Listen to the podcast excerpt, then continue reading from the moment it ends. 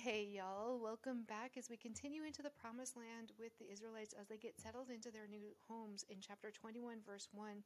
And here we have the Levites. They have not been given any place to live yet officially, so we're going to continue with a little bit of distribution in this chapter. Then the leaders of the tribe of Levi came to consult with Eleazar the priest, Joshua son of Nun, and the leaders of the other tribes of Israel. They came to them at Shiloh in the land of Canaan and said, The Lord commanded Moses to give us towns to live in and pasture lands for our livestock. So by the command of the Lord, the people of Israel gave the Levites the following towns and pasture lands out of their own grants of land. The descendants of Aaron, who were members of the Kohathite clan within the tribe of Levi, were allotted 13 towns that were originally assigned to the tribes of Judah, Simeon, and Benjamin. The other families of the Kohathite clan were allotted 10 towns from the tribes of Ephraim, Dan, and the half tribe of Manasseh.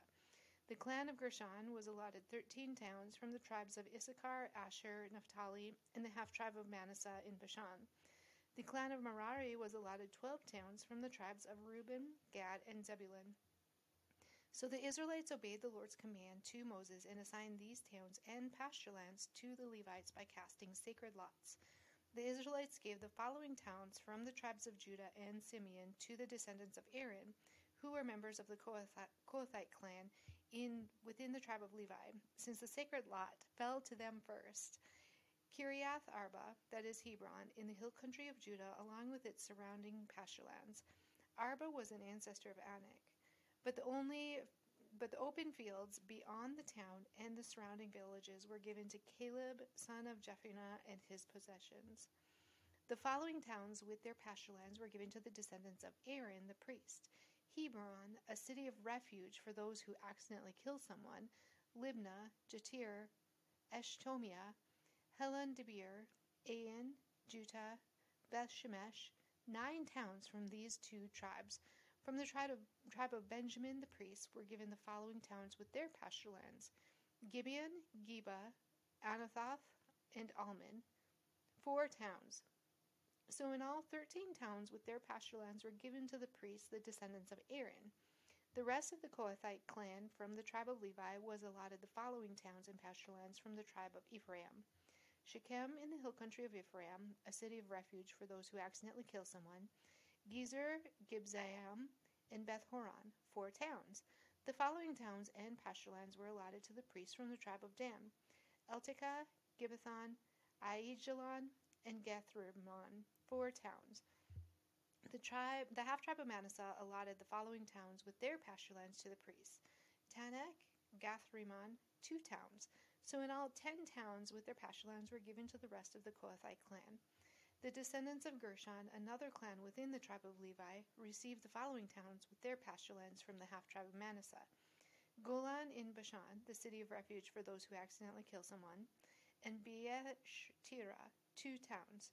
From the ta- tribe of Issachar, they received the following towns with their pasture lands: Kishion, Daberath, Jarmuth, and Enganium, four towns. From the tribe of Asher, they received the following towns with their pasture lands: Mishal, Abdon, Helkath, and Rehob, four towns. From the tribe of Naphtali, they received the following towns with their pasture lands: Kadesh in Galilee, the city of refuge for the, those who accidentally were to kill someone; Hamathdor, Kartan, three towns. So in all, thirteen towns with their pasture lands were allotted to the clan of Gershon. The rest of the Levites and Merari clan were given the following towns with their pasture lands from the tribe of Zebulun: Jokneam, Karta, Dimnah, Nahalal, four towns. From the tribe of Reuben, they received the following towns with their pasture lands: Bezer, Jahaz, Kedemoth, and Mephaath, four towns. From the tribe of Gad, they received the following towns with their pasture lands: Ramoth and Gilead, the city of refuge for those who accidentally kill someone. Menahanaim, Heshbon, and Jazer, four towns. So in all, twelve towns were allotted to the clan of Merari. The total number of towns and pasture lands within the Israelite territory given to the Levites came to forty eight. Every one of these towns had pasture lands surrounding it. So the Lord gave to Israel all the land that he had sworn to give their ancestors, and they took possession of it and settled there. And the Lord gave them rest on every side just as he had solemnly promised their ancestors. None of their enemies could stand against them, for the Lord helped them conquer all their enemies, and not a single one of all the good promises the Lord had given to the family of Israel was left unfulfilled. Everything that he had ever spoken came through. So here we have four cities from each tribe were given to the Levites to live in and work in for God. So that made 48 cities in all. And this is the completion. The land is completely divided now. The Levites have their share, all the 12 tribes have their share. And this is a fulfillment of the promise that was given to Jacob that his 12 sons would share in a land promised straight from God. And God is faithful to every single one of his promises. If it's in his word, it will be delivered. And we can stand in faith and trust that God is faithful and he will always deliver on his promises. Everything he does and says is pure and holy and righteous, and he is awesome and trustworthy, and we can rely on him with every single second of every single breath we take. In chapter 22, verse 1, then Joshua came together with the tribes of Reuben, Gad, and the half tribe of Manasseh. He told them, You have done as Moses, the servant of the Lord, commanded you, and have done every order that I have given you. During all this time, you have not deserted the other tribes.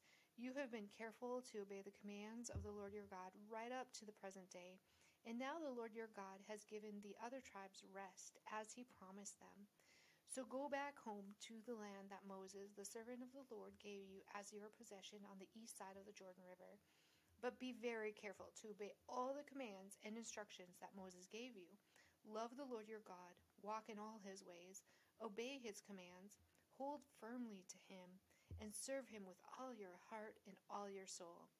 So Joshua blessed them and sent them away, and they went home. So they are finally going home. They, after years and years of wandering and battles to claim their land, they are home. In chapter 22, verse 7, Moses had given the land of Bashan, east of the Jordan River, to the half tribe of Manasseh. The other half of the tribe was given land on the west side of the Jordan.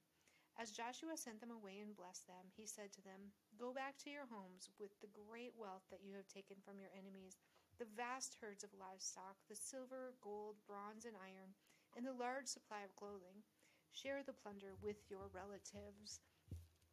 We should always be excitedly anxious and, and eager to share from our extra. Verse 9 So the men of Reuben, Gad, and the half tribe of Manasseh left the rest of Israel at Shiloh in the land of Canaan and they started the journey back to their own land in Gilead, the territory that belonged to them, according to the Lord's command through Moses. But while they were still in Canaan, and when they came to a place called Geliloth near the Jordan River, the men of Reuben, Gad, and the half tribe of Manasseh stopped to build a large and imposing altar. The rest of Israel heard that the people of Reuben, Gad, and the half tribe of Manasseh had built an altar at Geliloth at the edge of the land of Canaan on the west side of the Jordan River. So the whole community of Israel gathered at Shiloh and prepared to go to war against them. First, however, they sent a delegation led by Phinehas, son of Eleazar the priest, to talk with the tribes of Reuben, Gad, and the half tribe of Manasseh. In this delegation were ten leaders of Israel, one from each of the ten tribes, and each the head of his family within the clan of Israel. So this is a huge example. First of all, they're they're planning on going to war based on hearsay. They heard that the tribe was building an altar, and the only sacrifices that be were to be given were to be given in the, on the ta- at the tabernacle. That is the only place allowed for sacrifices. So they have heard that they're building this altar, and they're ready and prepared to go to war with their brothers. And instead, they decide to first go talk to them.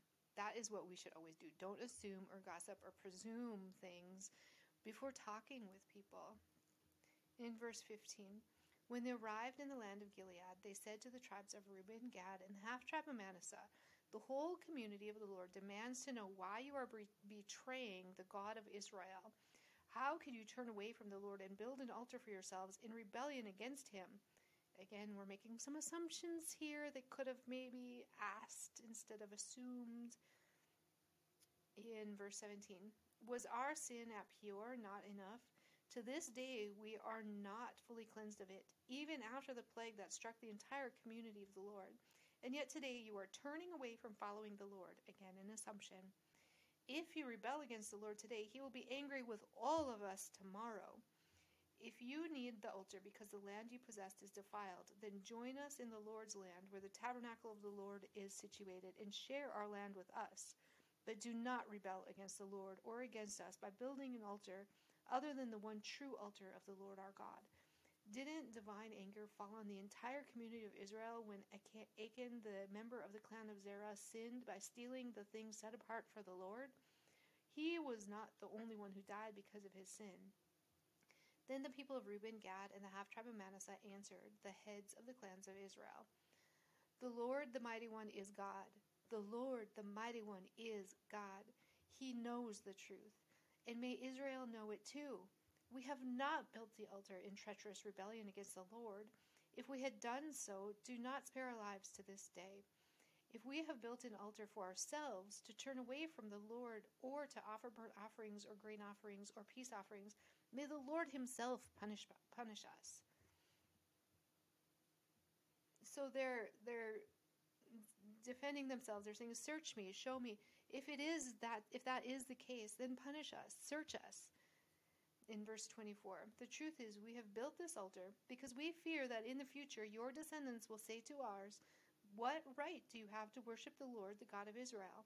The Lord has placed the Jordan River as a barrier between our people and you people of Reuben and Gad. You have no claim to the Lord, so your descendants may prevent our descendants from worshiping the Lord. So we decided to build the altar, not for burnt offerings or sacrifices, but as a memorial it will remind our descendants and your descendants that we too have the right to worship the Lord at the sanctuary with our burnt offerings, sacrifices, and peace offerings. Then your descendants will not be able to say to ours that you have no claim to the Lord. If they say this, our descendants can reply, Look at this copy of the Lord's altar that our ancestors made. It is not for burnt offerings or sacrifices. It is a reminder of the relationship that both of us have with the Lord. Far be it from us to rebel against the Lord or turn away from Him by building our own altar for burnt offering, grain offering, or sacrifices. Only the altar of the Lord our God that stands in front of the tabernacle may be used for that purpose. When Phinehas the high priest and the leaders of the community, the heads of the clans of Israel, heard this from the tribes of Reuben, Gad, and the half tribe of Manasseh, they were satisfied. Phinehas the son of Eleazar the priest replied to them, Today we know that the Lord is among us because you have not committed this treacherous act against the Lord as we had thought. Instead, you have rescued Israel from being destroyed by the hand of the Lord. Then Phinehas, the son of Eleazar, the priest, and the other leaders of the tribe of Reuben and Gad in Gilead, and returned to the land of Canaan to tell the Israelites what had happened. And all the Israelites were satisfied and praised God and spoke no more of war against Reuben and Gad. The people of Reuben and Gad named the altar Witness, for they said, It is a witness between us and them that the Lord our God too, that the Lord is our God too. So this was a reminder that, hey, we get to worship God too. They're on the other side of the river. So they were afraid that they would eventually, as the descendants went down from generation to generation eventually that would say like you don't belong here. Why are you worshiping at our tabernacle?